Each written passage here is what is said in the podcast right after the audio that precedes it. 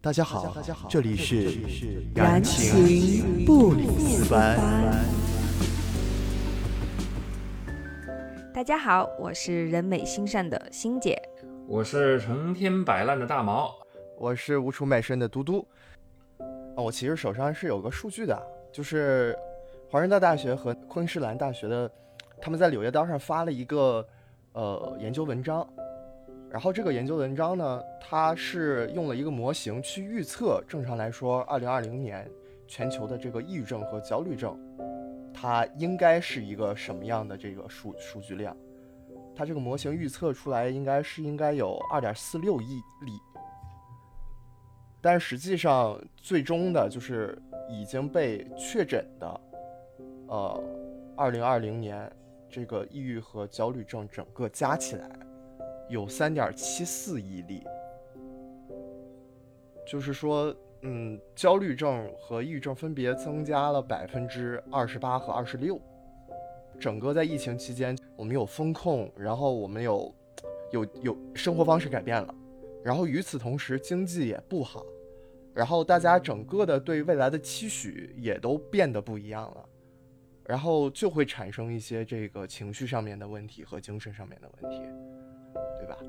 那实际上也是，呃，之所以今天想聊这个话题，也是因为，呃，我们三个多多少少都会在这方面有一有一些体验，还在还在体验当中。能够保持这个关系，应该跟这个有点也也有点联系吧？啊，因为是病友关系 是吧？相连。哎的啊。大概是都是都是都是有精神，都是就是都是 精神病，但是精神病的展展开形式不太一样。就是哎，可以我们的群可以成为一个就是非常有益的、充满呃多样性的被观察的这样的一个群体。对，但是这个群同时也是夸夸群啊，就是每天拯救负能量是吧？就是。不管什么的，先发照片，发完照片就一顿无脑夸，就是不管走不走心，就是，呃，都是走心的，对。但是，不小心说出了真话呢，这是找补吗？这是。但实际上，就是有一些这个积极向上的、这个积极的、这个正向的思维，其实是有助于你缓解你对呃一些情绪上的问题，甚至是你认为是。可能是病理的东西，但实际上它是可以通过一个心理的这个呃干预的方式。我我的感觉就是说，我们仨可能属于叫什么久病成医嘛，就是因为自己经历经历很多这样的问题，所以肯定会会去看书，会去了解很多相关的理论跟知识，然后就你你其实，在。就在平时处于正常状态的时候，你是非常知道我应该用怎样怎样怎样的方法论、怎样的科学道理去去应对的。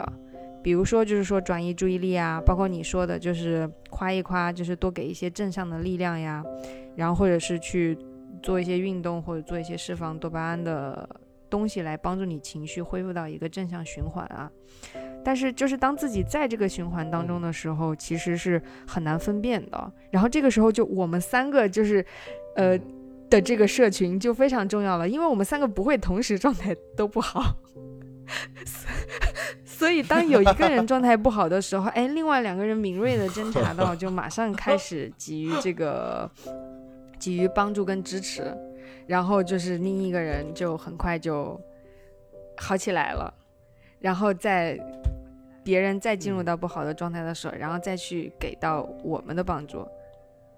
但但是我还是还有一个感觉啊，嘟嘟刚才讲的那个数据，说是在去年、前年这两年疫情来的时候，就是全球实际诊断。焦虑、抑郁的人数比从前就是预估的那个模型数量增加了很多。这个一方面可能确实有这个外部世界改变的原因，另一方面我也觉得就是好像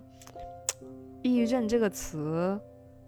这两年变成一个。好像很精致、很酷的东西，就像是中产阶级必须必须要有 猫似的。就是现在的小年轻，你出门不说个自己有个什么精神病，就觉得好像不合群。还还还是有点区别的哈。那，这个东西应该还是有以以最终的那个诊断为准的，我觉得就是不是说你在网络上声称我有抑郁症，因为这个东西它网络世界它已经把抑郁这个东西变成了一个梗了，我觉得就是说他们在呃做网暴这件事情的时候，甚至会把这个抑郁症这个东西当成一个玩笑话。就我觉得，就有点像狼来的那种感觉，是你知道吧？就首先自己是一个施暴者，然后当自己施暴，呃不成功，或者是自己施暴被反击了、被报复的时候，他就会用这么一个身份去逃避自己应该有的惩罚。还有就是，我觉得他成为一个社交名片啊，就是你说啊你好惨，就是比如说你在哭诉说，呃。我最近真的很不好，我抑郁。你抑郁，我也抑郁。我跟你讲，就就像是一起聊星座一样，就是有共同话题。我觉得这个是不好的，就是说你不要自己觉得，就是给自己诊断，或者是说觉得只是因为像为赋新词强说愁，好像把它就像抽烟一样，觉得是个很酷的东西。但其实这是一个还蛮严肃的问题。而且我一直的感觉就是，真正的。就是抑郁症患者，嗯，或者比较被这个东西很深的困扰的，他不会到处说的，他不会在身上挂个牌子，告诉全世界说我有抑郁，你们快来救我，快来爱我。嗯，可能是寻求帮助的信号不一样吧。嗯，就是也有可能是有的人就是通过这种极端方式去。会吗？那为什么我们这么说呢？是因为会啊会啊，肯定是有不同的分类的。就是我们没有办法去假设说所有的抑郁症患者都应该是表现为我不愿意去提这件事情的。那有的人本身就是因为可能自我，就比如说表演性人格，对吧？他本身表演性人格掺杂了抑郁，那我想要博得爱的方式就是声称我是抑郁患者，然后你们都要来爱我，对吧？那可能他去夸大了他的病情。但是我们本质在诊断上面是可能会，就不能说他只是把这个东西当做自己的标签，他诊断上可能还是一个抑郁症患者，对吧？应该就是还是跟每个人的这个个人的性格有关系吧，就是可能不会说你对一群抑郁症患者，你们都得抑都是抑郁症，然后你们所有的表现方式都是一样的，应该就是跟每个人的这个性格也都是有关系。那有的人他就是。不愿意说，他就是憋着的。那这种人他肯定是不会说的嘛。那或者有的人的话，他可能就是一些暗示的方法，就比如说可能隔三差五的来找朋友，就是抒发一些负面情绪，然后可能时间久了，你才会发现这个人不太不太一样。但有的人就像那个嘟嘟刚刚讲的，他就是表演型人格，他就是愿意把这部分暴露出来。哎，其实我觉得那种真的嗯能把心事讲出来的人，他应该是比较不容易被这种。情绪困扰的是我的，这是我的偏见吗？可能是吧，因为有的人，嗯，就是人不一样吧。啊，就是因为我们觉得，就比比如说我们会有这方面的困扰，是因为我们在心里面藏了一些事儿，或者是我们有负担，不愿意去伤害到其他人。但是有的人反而是因为自我没有实现，就是我就是自私的。但是我自私，我没有拿到手我想要的东西，对吧？就是长期处于一个不满足的状态，其实也是一个带有病理性的这么一个一个一个状态嘛。就可能每个人排解方式不一样，因为我们的性格的话，我觉得我们可能基本上，如果有了事情，首先尝试的可能从自身出发去看能不能解决，到最后不行了之后，可能才会去在群里面说，跟朋友说。找一个就是一个发泄口，把心里堆积的东西就是发泄出去之后，你就通了。但那些人可能就是他通过发泄这些信息、传播这些信息，他达不到他的这个满足感，他需要的是发泄完之后，他可以得到一些东西。所以我觉得可能那些人的话，他可能就是这么一个排解的心态吧。每个人我觉得只是排解方式不太一样。啊，你之前之前我的那个心理学的朋友就跟我说，然后就我跟他说我有什么问题之后，他就说你在哪儿诊断的？然后我就说我在哪儿诊断的？他说我的建议是你跑到上海的这个这个精神卫生中心去做一个最后的这么一个确认。对，因为呃，根据每个地方的它这个医疗水平不一样，它可能对你的这个这个这个精神疾病的诊断也可能会有出入。所以说，为什么又一直在强调诊断这件事情？就是你一旦有了这个问题以后，你寻求帮助的方式还是找比较专业的人去做比较好。就是哪怕是现在，啊，我觉得我们聊这个话题聊有点早哈，本来想说放在后面去聊，就是我们看到的一些这个。呃，跟这个心理情绪有关的这个社会上的问题啊，就是本身对抑郁症或者是呃这个心理疾病的社会上的一些怪象，对吧？啊，一开始是想说，就是为什么我们关心这个话题呢？就是为什么诊一直在强调这个诊断的事儿呢？是因为我们可能都被诊诊断过，对吧？啊，聊聊自己的事儿吧。我先自曝啊。我病了两个方向，我们这个，我们这个，我是骄傲的双向情感障碍，啊，就是给大家讲一下什么叫双向情感障碍，就是你你会有这个情感障碍，它是分两两边的，啊，一边是低沉的，这个叫抑郁的障碍，呃，一边是高的，呃，它叫它叫狂躁症，就简单来说，简单理解，其实它是狂躁障碍，就是说，呃，他。就情绪激动，精力旺盛，说话特别快，思维也特别快，这是他狂躁的一个状态。那抑郁的状态，大家可能就知道了，就是比如说，呃，就是觉得生活没有动力呀，啊，就觉得这个活着没有意义呀，就这么一个状态。他不是说，不是说我今天心情不好了，他叫抑郁，他可能就是都没有心情不好这件事情，是没有心情这件事情。就是我觉得我懒，我就是你可能觉得懒这个词就是懒，其实就是从思维到行为都很懒，就是啥都不想干。我坐着也没有觉得，也不觉得。很多人会觉得没有事情做很难受，但是抑郁的状态就是我没有感觉，我就觉得呃活着很难受，就是就有的人会会失眠，对吧？我的情况是我我嗜睡，就反正我也没事干，那我就睡觉。然后睡完了以后醒了以后，对，就睡了，就醒了以后就觉得还没事干，那就再看一会儿继续睡，或者是干一件什么事儿让自己特别累，然后继续睡。那双向这个状态是双向情感障碍是一个什么状况呢？它有一个周期，就比如说按照一个月来，它可能有一个星期是亢奋的，呃，然后有。剩下的三个星期就会变得情绪低潮，就是一个波形的。就简单理解，也不是简单理解，就可能你按照按照一个正常人的方式去理解啊，正常人有点政治这个政治不正确啊，就是按照一个未患病的人来看的话，就是健康的人来看的话，就可能就是你的这个状况就是。因为你狂躁了，你把这个应该平均分摊给剩下三周的精力，在第一周全部都用完了，对吧？你第一周压缩了好多你的精力去做了很多的事情，然后你剩下三周不就没劲儿了，嗯，对吧？它就是这么一直就是一个波形的这么一个状态，啊，然后呢，呃，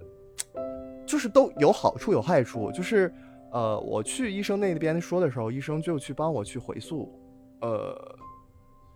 是什么时候开始有的这么一个状态，啊，就是大家可能都会觉得，就是哎呀，一定要经历一件什么事情，让这个事情变成 trigger，就变成引起你生病的这么一个一个是一个一个关键的节点，但实际上不一定的。就可能是长期你的这个情绪上，或者是本身你的遗传带的这部分东西，就会让你的这个情绪没有办法平稳的去去分摊到每一天这样子。然后就是回想到了以前我的这个成功的状态，就是呃比较关键的节点，就比如说中考，比如说高考，然后比如说找工作的时候，都会伴有相似的，就是。就是亢奋期，就是狂躁发作的这么一个状况，就是就比如说我在写毕业论文的时候，就是有之前毕业论文大概两三周的时候，就是一笔都不想动，然后最后毕业论文三天写完了。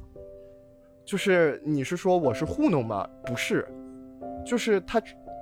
查了很多文献，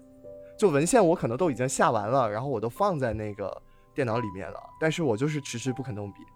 对吧？然后但是最后等状态来了以后，就呼呼呼呼全部都写完了，包括找工作。我记得我找工作找第一份工作的时候，那天安排了三个通告，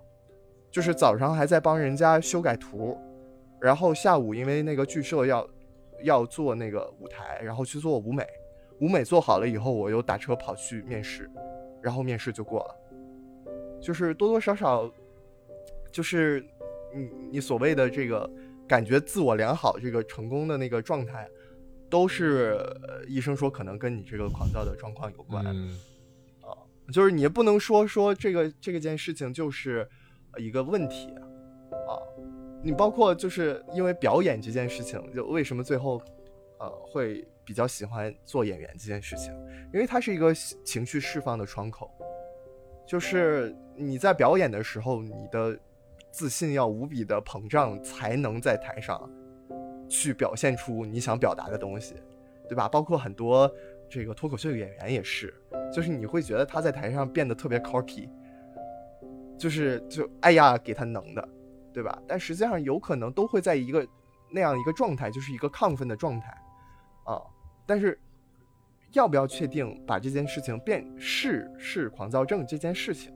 还是需要一个长期的观察，然后包括去医生的一个诊断，你是不是存在这个周期性的这个往复的变化？所以就是，其实，在演戏的时候，这个周期就其实还蛮对我来说就还蛮蛮契合这个周期的。就是平常训练的时候，可能都是低潮期，然后最后等上台表演的时候一个高潮。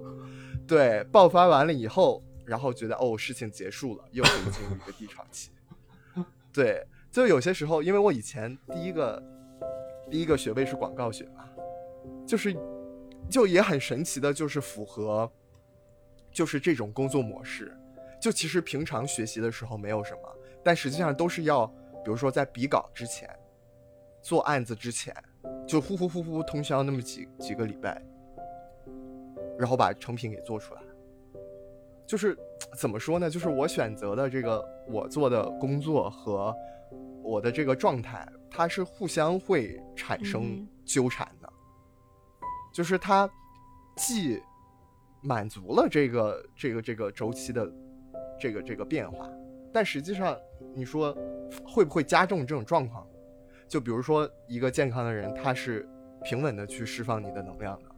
但是因为我的这个工作或者学习的这么一个现实，这么一个这个属性，它让这个周期变得更固定了。它可能也会加重这个双向情感障碍的这个症状。对我大概就是这样一个情况。但是我要我要我要代表那个一些可能的感兴趣的观众的提问啊，就是如果你这已经成为了一个规律性的周期的话，那它还算是病症吗？如果它相伴你一生了的话，不就已经成为你生活的一部分了吗？对，但就我刚才只是，呃，不不不能说刚才只是啊，刚才只是简单的讲了一下这个抑郁和狂躁的状态，对吧？但是狂躁的状态不单是伴随着你的精力极其集中，对吧？你变得 cocky 以后，你会变得好斗，然后你的这个情绪也比较亢奋，就喜欢吵架，就是我以外全员傻逼，对吧？那你其实你在工作中。表演是这样子，表演你是自己独立完成的工作，对吧？你只需要做，但实际上你在其他工作中，你会变得没办法和别人合作。就我在做我的提案，或者是我和我的搭档在做事情的时候，会变得没法沟通啊。就是你做的东西我全部都看不上，只有我的东西才是对的，对吧？然后这个时候，尤其是尤其是现在这个状况，就是我后来的这个狂躁狂躁症状，我觉得有一部分要。要归咎于社交网络，就是网络上面的话题能吵架的这个议题实在是太多了，它就会就吸引你去吵架，你知道吧？但凡是稍微你想聊一点的话题，你一看到有人在那边胡说八道，你就就整个拳头就攥紧了，就要去和人吵。而且实际上，你去和人吵的时候，你是没有办法去控制住你的情绪的。你以为你是亢奋的，实际上你已经上头了。你感知不到对面已经服软了，或者说，就感知不到自己已经过度的反应了，就是有时候突然意识到，哎，我怎么觉得吵架我吵的眼神都不对了，或者是说你在敲键盘和人家在网上打字的时候，打到自己手抖了，都心悸了，你知道吧？就是亢奋到出大汗的那个状态，实际上也是都有的，啊，就不是说因为进入了这个周期，它毕竟这个抑郁障碍和这个狂躁障碍，它还是一个障碍。这个障碍是你没有办法自己去控制的，啊。那然后我还想问一个问题：有你被确诊这个障碍之后，那给你就像你说的，可能会给你带来一些有一些好像是看起来是好的东西，那但是肯定还是更更多的时候带来的是更不好的，是会影响到你正常生活的东西，所以它才是个障碍，才是个病症嘛。那那病症不就要去治，就要去解决嘛？那你的解决方案？对，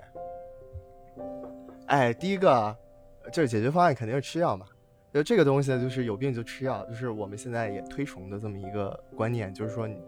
抑郁症或者是精神疾病这个东西和感冒是一样的啊，不能说和感冒一样，和其他疾病是一样的。感冒可能不需要吃药啊，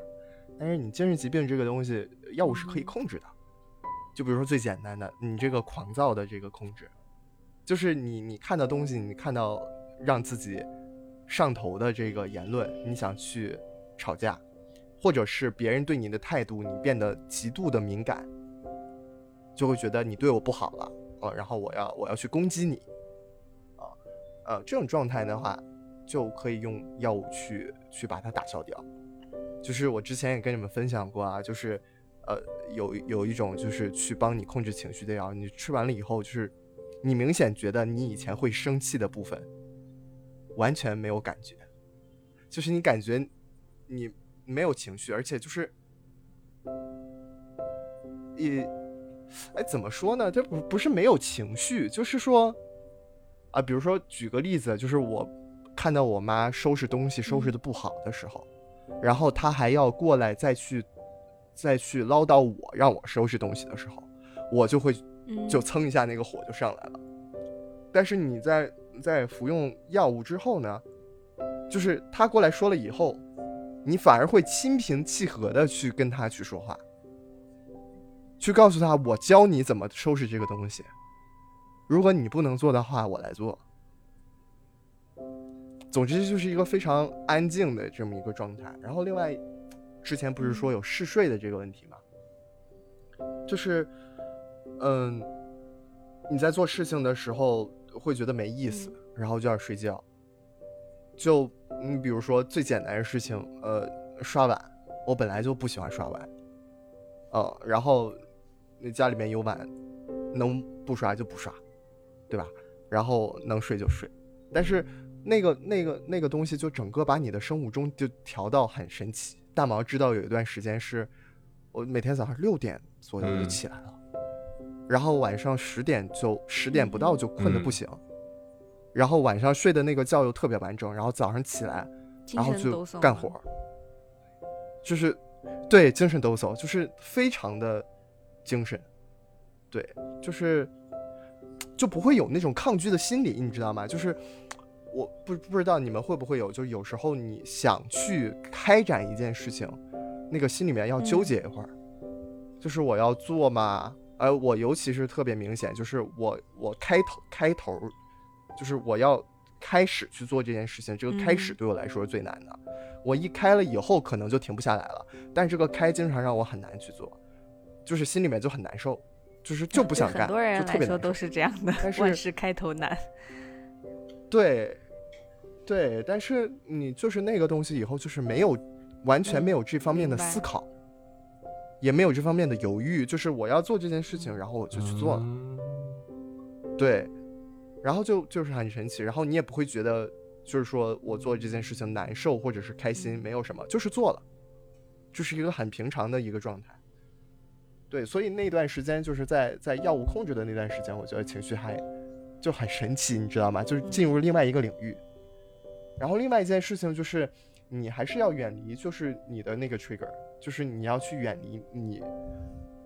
会引起你狂躁或者会引起你那个嗯抑郁的那个因子嘛，对吧？就是最简单一件事情，就是你戒掉和别人在社交网络上面吵，就是就下意识的你去规避一些这个呃社会的议题。因为你知道微博、呃知乎这两个就是看了让人头大的东西，对吧？就是你在上面就会觉得这社会完了，就不行了，就中国完了，世界完了。哪哪毁灭吧。都完了，对吧？然后你对就毁灭吧，但实际上就是它影响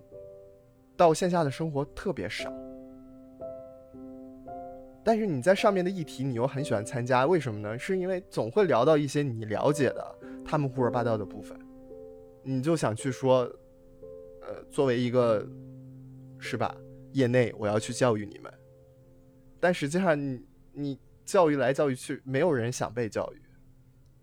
就可能跟你战斗的真的就也没从事过这个领域，人家只是晚上睡不着觉了上网口嗨，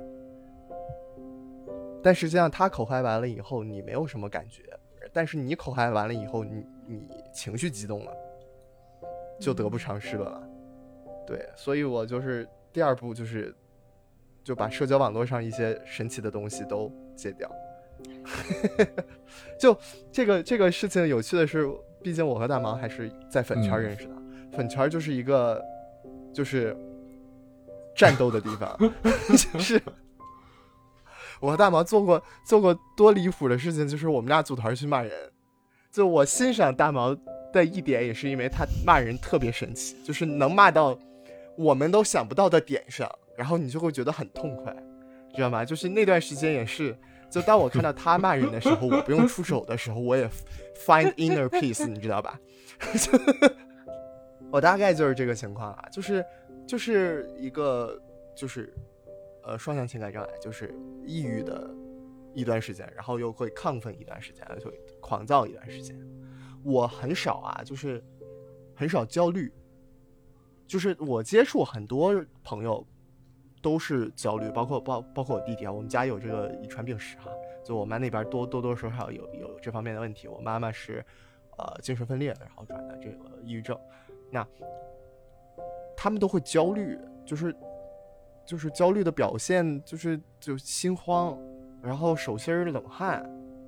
然后就甚至有一些你刺激到迷走神经以后有一些胃肠道的反应。那我爸其实就他他不是焦虑啊，但是他就是比如说一有什么事儿就会紧张想拉肚子，就我有朋友也是这样的，就是他一焦虑就拉肚子，然后他工作忙的时候，然后甚至就会心悸到，就是觉得自己心脏有问题，然后就去挂了这个北京的这个心脏的呃心内科去看，然后看完什么事儿都没有，但实际上就是他可能就是就是那叫 panic attack，attack，就是恐恐慌，就是恐慌，然后焦虑症犯对了。对你说你你说这个欣姐就不能输了。不是，他说说到这个，刚好欣姐可以接上嘛。没有，我就说你说到焦虑这件事情，就是欣姐就不能输了，因为我是没有什么狂躁这方面的问题，我主要是焦虑，嗯，我甚至我觉得我是焦虑引发的抑郁。然后我的焦虑嗯源呢，又是因为我是一一个上进表，上进表，一个从小到大别人别人家里的孩子，就是嗯，也算是自己比较争气，然后比较努力，然后加上运气也比较好，从小到大从念书啊到各方面顺风顺水，没有受到过太大的挫折，所以人生一直都是。自己觉得啊，在自己充分的掌控之中，然后这个掌控呢，就会让你有一个呃循环，就是说你会越来越希望掌控，希望掌控越来越多的东西，然后一旦这个东西失控，你就会觉得特别焦虑，因为你已经把掌控力跟对自我的认知进行了一个绑定，就是这个东西一旦失控，你就觉得好像是不是呃自己不行了。是不是就是我我我不再是我了？就是会有一个非常深深的自我怀疑，啊，这个是这个是前情啊，这个是从小到大一直以来的性格。然后我觉得在日常生活中，前二十几年一直没有出现过什么特别大的问题，然后直到二零一一八年的时候，呃，一八一九年吧，这两年吧，当时确实是接二连三的遇到了非常非常多的不如意，方方面面的，一个就是工作上面，嗯、工作压力特别特别大。然后跟以前自己设想的很多东西完全不一样，所以在做自己那份加班也很多，然后在做自己那份工作的时候，就会时常产生自我能力的怀疑。然后啊、感情方面呢是接连遇到了两好几个渣男吧，等于说是就是，然后又被 PUA，然后自己深陷其中无法自拔。然后第三个是加上就是身体方面，刚好就是，呃，我那会儿是养猫，最开始养的还挺开心的，后来不知道从什么时候开始，就是突然一下对那个猫开始过敏，啊，前面我也没意识到，然后过敏过了有，呃，大半年，然后可能是我内心是知道我应该是对猫过敏，所以身体才不舒服的，但是我又很抗拒，觉得不应该是这样。然后就这样拖拖拉拉搞了半年多，就到最后拖成了过敏性哮喘，就是每天，呃，你就根本晚上睡觉，你甚至感觉都是就是就是不敢躺下去，就是呼吸不了，你就觉得好像我这一觉睡下去之后，我就再也醒不过来了。对，就是然后呼白天呼吸也很不畅，因为你一直是处于一个那种那种那种过敏那种哮喘，就是 literally 是身体物理上的这样的一个不舒服的状态。然后我那时候又不吃药嘛，又没有去诊断，又不去看，然后反正就是综合这些方方面面吧，就我觉得我的生活一下就坍塌了。就是好像所有的东西全部不在我的议程里，然后啊做什么什么不成，做什么什么都有问题，一下子感觉拖了半年多，就也不能说一下子，在这半年多里就一点一点的一个负循环，把自己给拖垮了。到最后就是，我就觉得我实在是受不了了，就开始晚上也睡不了觉。我后来后来有一阵，我就每天都喝酒嘛，我每天睡觉之前必须要喝酒，不喝酒根本睡不了。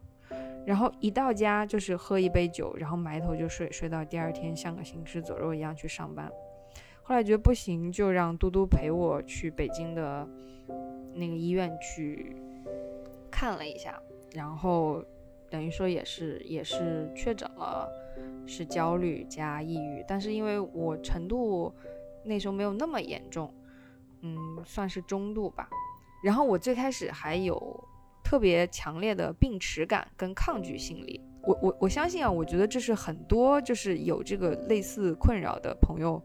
最开始可能跟我心态都会一样，就是说觉得我怎么对，就抑郁了呢？就是我抑郁不是因为像感冒一样，而是因为我不争气，是因为我缺乏意志力，就是是因为我怂，就是别人都能做得好，就我做不好。就在这个过程中，就是非常抗拒，就拼命的做斗争，然后结果自己整个人就像陷到那个沼泽地里一样，你越挣扎，你陷得越深。然后后来，呃，然后我那会儿也不吃药，就是也是病耻感，然后很抗拒，就觉得说我居然要靠吃药，我不接受，我不接受这件事情，然后就一直这样抵抗吧。在这个抵抗过程中，我也是因为工作原因，我就我就来到菲律宾这边，然后到菲律宾又没有多久就疫情了，然后就等于说这个就是不断的生活雪上加霜，恶性循环。呃，所以就是大概啊，一九年、二零年，甚至到二零二一年，就是两三年，我都觉得就每天生活的特别黑暗，然后都不知道自己在干嘛。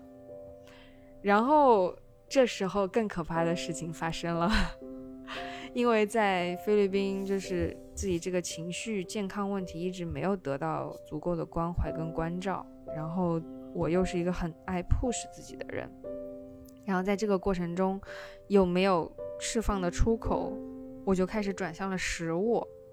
我就开始吃东西，就吃很多很多很多的东西，然后吃完很多的东西，吃的都是垃圾食品嘛，然后那个当下你觉得好像舒服了，但你吃完之后，你那个情绪的窗口它还是存在在那儿的，它只是被掩盖了而已，所以问题一点都没有得到解决。然后反而在我这样不停的大吃大喝的过程中，我又长胖了。我长胖之后，我马上又陷入到了跟很多女生一样的身材焦虑。然后，然后身材一焦虑之后，第一反应就是，OK，那我要减肥。我要怎么快速减肥？我要节食。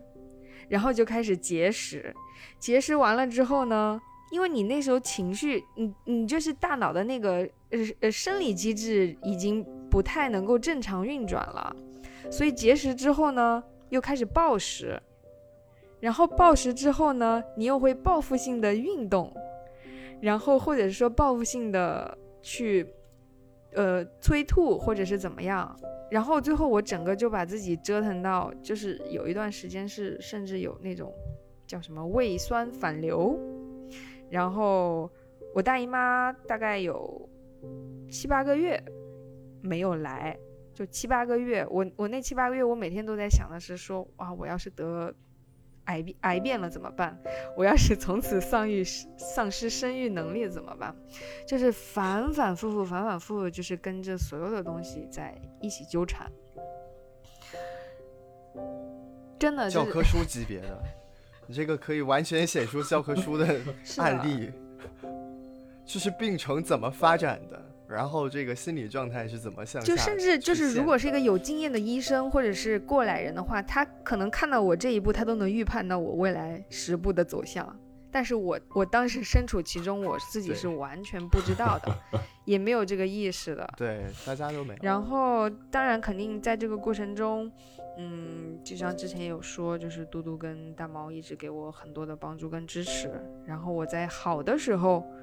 我也会去读很多书啊，就是去去了解相关的知识呀，去剖析，去自救嘛。因为人到了，哎，上进表的一个好处就是人到了一定程度，就是我还是有自救方面的这个上进的意志跟努力的。然后后来我就找到了，最后吧，就找到了一个对我来讲，嗯，最大的救命稻草就是就是运动，就是撸铁。我还有我就开始开始健身。然后一点一点的通过身体上荷尔蒙、激素那些神经素的调整转变，然后一点一点的返回到生活的正轨上。然后后来逐渐的，我就是我的暴食缓解了，然后我体重没有降下去啊，但是体格变得更加健康了，然后。呃，大姨妈也恢复了，然后，但是现在其实，嗯，你要说这个焦虑或者是抑郁，它不在了吗？就我不敢这么说，我不敢这么肯定，因为我觉得人不能过于自大。我我有时候对，有时候还是就是会在突然某一个时刻，就像一条黑狗一样，它就突然重新再跳回来，再追你跑那么一截。但是可能因为有了我周围我自己给自己编织的这些强大的支持的网络吧，包括说啊亲友的支持，我自己的这些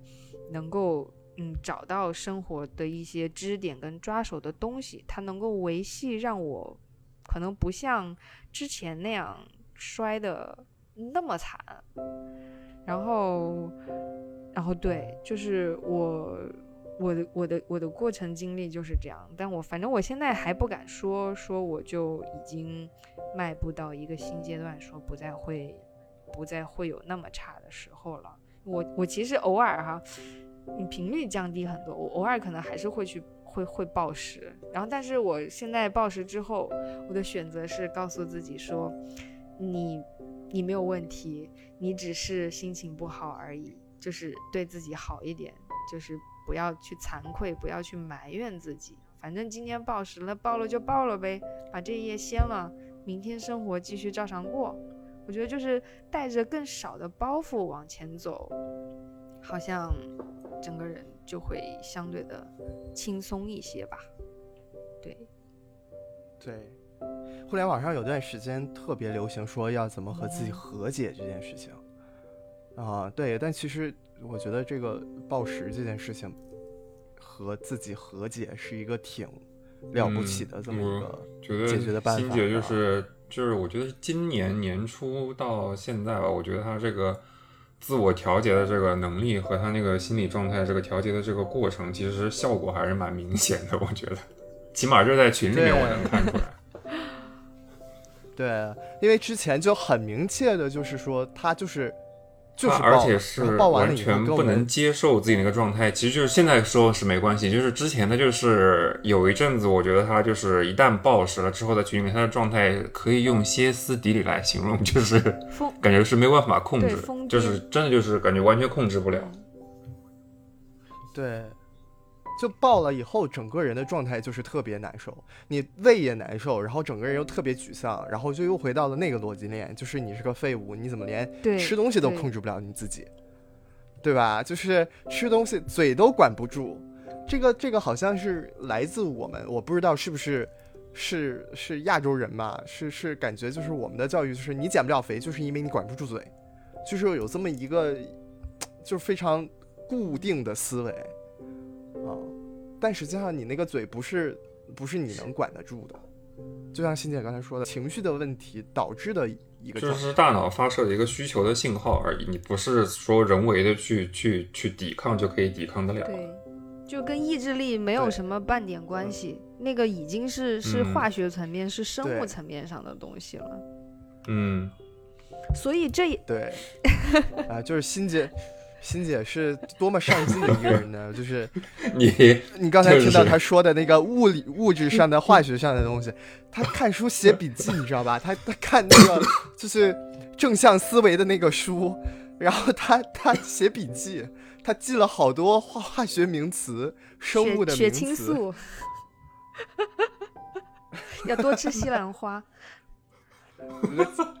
我觉得就是你的这个。自学能力实在是太望尘莫及了，起码对我来说，我是特别特别慵懒的一个人，这个我反正是做不到。嗯，你知道慵懒是一个褒义词吗？懒惰，好不好？我是一个很摆烂的人。嗯，来说出你摆烂的故事。你现在觉得，现在觉得，现在觉得大毛很摆烂，然后觉得大毛就感觉聊的还比较开心啊，但实际上就。哪怕是我们在做这个节目的时候，在我们做第一期的时候，包括之前我们在粉圈里面做一些，呃，就是输书像的内容的时候，就是 明显能感受到他有障碍的，就是就是说不出话。我是就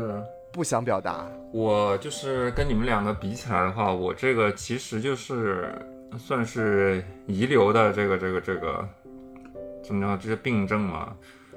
相对较少的吧，而且因为我那个时段时间比较早了，我是自闭症，然后一定要说是什么什么障碍的话，算是这种那个叫什么？这个自闭症是孤独性什么什么障碍？忘记，反正是一种就是交往性障碍。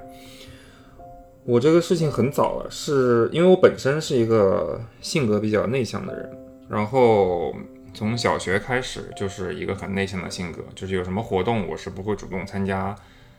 嗯，老师那边有什么要求我也不会主动去配合，或者说是，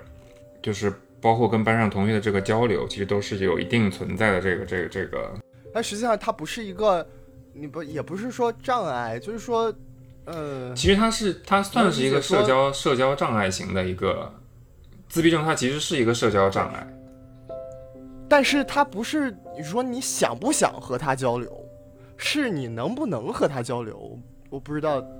这个解释对不对？呃，能就是自闭症的话，它其实它是就是分两块大区域嘛。你刚刚说的那个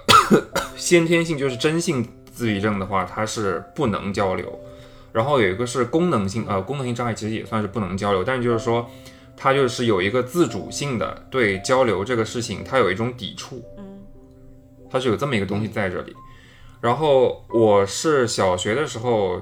一直就是这个状态，然后直到了初中呢，是上初一的时候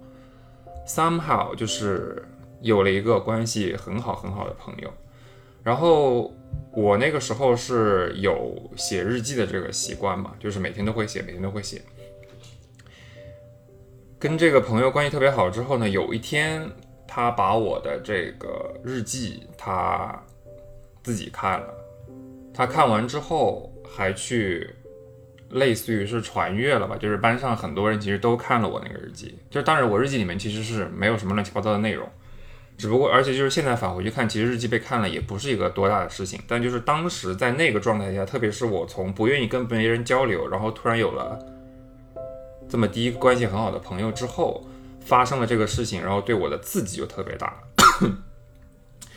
就是是把我等于说是自闭症的所有的这种以前可能被压抑住的一些表象现象就全部激发出来了。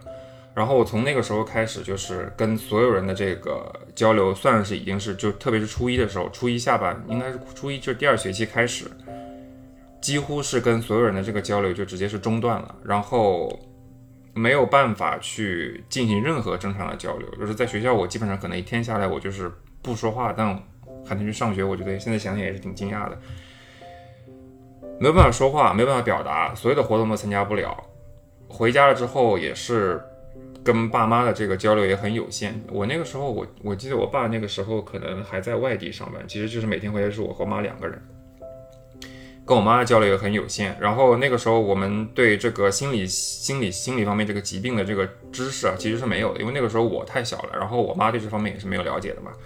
她也没有说尝试去去跟我多交流、多接触，就是跟我疏通，就是没有这个概念，我们那边是没有这个概念的，而且那个时候就是家中国家长都会觉得就是说，你学生就是。写作业、上课，你写完之后没事你就睡觉就休息，然后第二天早上起来 你继续去重复这么一个循环，直到初二的时候，有碰到了另外一个朋友。那个朋友他一开始很主动来跟我接触、跟我交流、跟我交心、跟我聊天，但是发现我是一个很不愿意去跟别人说话的一个人，就是他每次说什么，我给到的反应都是。极少的，就是能说一个字，我不会说两个字的这种。然后好死不死，这个人呢，他也看了我的日记，也看你。但是那个时候，我日记里面其实已经把我初一的时候经历过的东西，你全部都写在里面了，并且那个时候我。已经开始对这个人已经有一些记录了，而且我对他的记录是很负面的，就是我是觉得这个人接触我，可能到时候跟初一的时候会是一个故事，所以我在日记里是把他就是说记录的是一个很负面、很黑暗的一个形象。然后他看了之后呢，特别的其实是特别生气。他我记得就是他看完之后来跟我发了火，发完火之后，他接下来其实他倒是请了我，我我是没什么事情，因为我是觉得。他可能生气就是被我说中了，或者怎么样的。他呢是生了很大的气，然后请了可能两三天的假，他没来上，没来上学。他后来两三天假回来，就是上学之后，他又变得跟之前一样了，又开始每天就是盯着我，跟我交流，就是尝试把我从之前的那种负面的情绪里面能够拉出来。直到初二快升初三的时候，因为我们那个时候是每一年是分班的嘛，就是初一升初二，初二升都是分班的。直到快升初三的时候，他还就是说还有另外两个朋友，就是他们是一起来在跟我交流，试图把我从这个负面情绪中，就是说能够解脱出来。直到快升初三的时候，我的这个状态才真的就是变好了，才是慢慢的去愿意把他们就是说作为一个朋友的状态去跟他们进行一些交流啊怎样的。因为就是自闭症这个东西，就是说你很难去有。自我疏解的一个这么一个过程，因为你是疏解不了的，因为你越自我疏解，只会让你的这个情绪越加重，因为你会越发的觉得外界的这些东西你是不可靠的，你是没有办法去去通过外界来排解你现在这个自闭的状态的，所以就是越自我疏导，会导致你这个自闭的情况会越严重。那么其实自闭症的话，它最好的方式就是能够和外界接触。但是我处于这么被动的一个状态，其实需要的是外界的这个，就把你拉出来，不能叫压力吧，就是是是需要外界，其实是需要外界主动来跟我接触。让我能够慢慢变得，就是说，就是能够去接受外界的东西。所以是我其实是很感谢当时的那三个朋友的。但是后面呢，就是 还发生了一个什么事情，就是我 因为我不是高中时候出国了嘛。我在国外的时候，当时第一个试图把我从这个自闭症中拉出来的这个朋友，他得了骨癌去世了。所以对我就是当时我在国外的时候，因为国外就是等于是你身边的人已经又全部换了一群了，就是这边也有很好的朋友，但是就是说对我来说刺激其实是特别大的，因为就是说他等于是把我从自闭中拉出来那个人，然后。说的肉麻一点的话，其实算是一个支柱类型的人物。然后就是，特别是当时，当时我人在国外，一个人，等于是一个人嘛。就虽然是有朋友，但其实家人啊，以前的朋友全部都不在身边了。然后这么一个支柱又突然不见了。我在国外的时候，其实也崩溃过一次，但是因为有过之前的经历，就那次这个崩溃呢，就是说没有初一那会儿。那么的严重，然后这边的这边朋友也是知道了我这个朋友去世的事情之后，也是几乎是每天都会有不同的人住到我寄宿家庭来，就是来陪我聊天。下学放学之后跟我一起块做作业，就是每天聊天打游戏什么的。然后可能大概差不多半年的时间左右，就是我慢慢的也恢复过来了。只不过到现在来说的话。我觉得可能对我的遗留影响，可能 心理上的这个遗留的，就是说情绪上这个遗留的影响，可能是相对较少的。跟你们比起来，我的话基本上现在对我的一些遗留影响，可能是你们应该也都知道，就是我看镜头，我没办法直视镜头。然后我如果知道有镜头在的话，我是没有办法很自然的表达任何东西。包括其实就是录音的时候，就是我如果没有办法从正式录音的这个心态中解脱出来的话，我其实连口都很难开。然后现在的话，因为很多人现在说什么所谓的社恐，社恐，社恐，其实的话就我不就是这个表象的话，跟我们这个社交障碍其实也是有一定的这个相似，就是我不愿意去跟任何其他的一些额外的或者是陌生人建立任何联系，就是。一方面是恐惧建立这个联系，另一方面是觉得建立联建立这个联系好像没有必要，就是我们很难去扩大自己的这个生活圈。但就是当然就是如果说有一些 朋友主动过来跟你接触，然后时间久了强制性的扩大你这个生活圈的话，我现在是可以接受的。但是你如果要我主动去扩大我的生活圈，去扩大我的人际交往圈，这个事情对我来说是很难的。就是说基本上来一个人。我的第一反应是要把这个人排除在我的生活以外。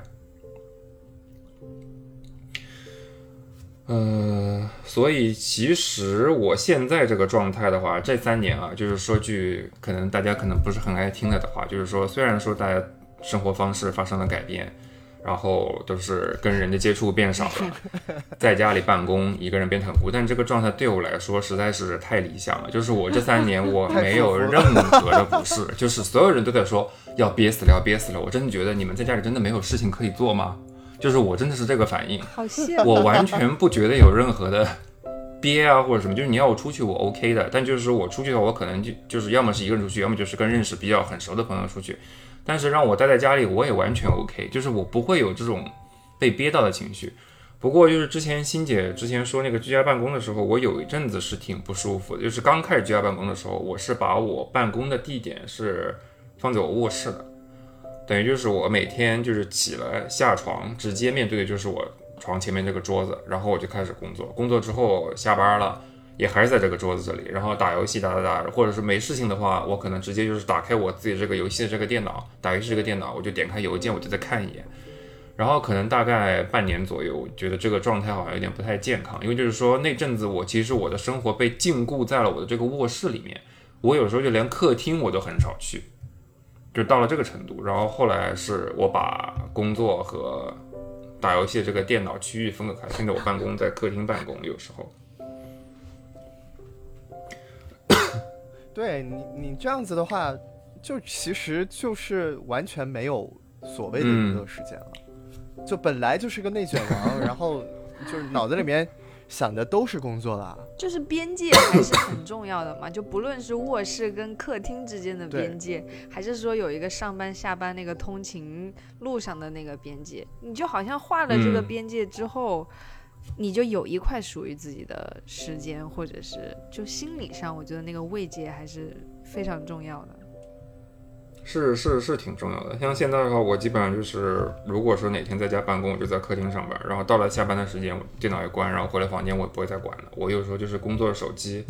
也会留在客厅，就直接不拿回卧室了，这样会比较好一点。我我症状差不多就大是大这样子了，没有什么别的新的故事，因为我没有你们这么 recent，就是是很久远的故事。嗯，就是就是，我觉得大家对自闭这件事情的了解，可能就是来源于一些影视作品。国内的可能就是叫叫《海洋天堂》，是吧？嗯，就是就是大家觉得可能是自闭症小孩就会在那边没办法和人交流，然后会发出奇怪的声音，然后就会觉得哦，他们是不是又有天才、有天赋在其他领域，比如说呃有画画特别牛逼的，有做音乐特别牛逼的，因为。没有办法和人去交流，是因为他们感知世界和我们感知世界不在一个嗯。频率上面，就他们的频率可能在一些跟艺术相关的那些东西，他们去用那样的方式去就其实啊，但实际上，实际上自闭症它就它叫这个谱系，它很广，对，就是类型太多了，就是 很多，就是说像《海洋天堂》里面表达是那样，那个的话，它其实是因为这种的话，它是属于是先天性的，就是是属于是那它那个谱系的话是属于先天性，它是对那个智力是有影响的，它就是会有那样的表现，就比如说发出奇怪的声音，没办法交流，或者说是行为，甚至都是有一些。嗯，没有办法表达一些，甚至是不能通过自己的行为上摇头啊，或者说是一些哭啊、抗拒啊这种，就是他没有办法通，甚至没有办法通过行为来表示，那个是其实是智力受到了这个影响，有了这种障碍。然后很多还有就是说，像我这种的话，我这个是属于是基因里面肯定是有这么一一定是有这方面的因素，但是就是说可能基因的影响没有那么强，我这个是属受外部刺激的形成的这种嗯自闭的状态。然后像最近其实就是我们有个朋友在看那个很火的那个韩剧，就是那个什么、啊那个什么律律师的那个，我我忘记了。他其实他那个自闭症的表现的话，其实是也是挺常见的一个谱系，就是他是基本上他是自我对话的频率特别高，然后他就是说他的那个逻辑转变或者说他的那个思维就是说很快，但就是他是表达方面有一些问题。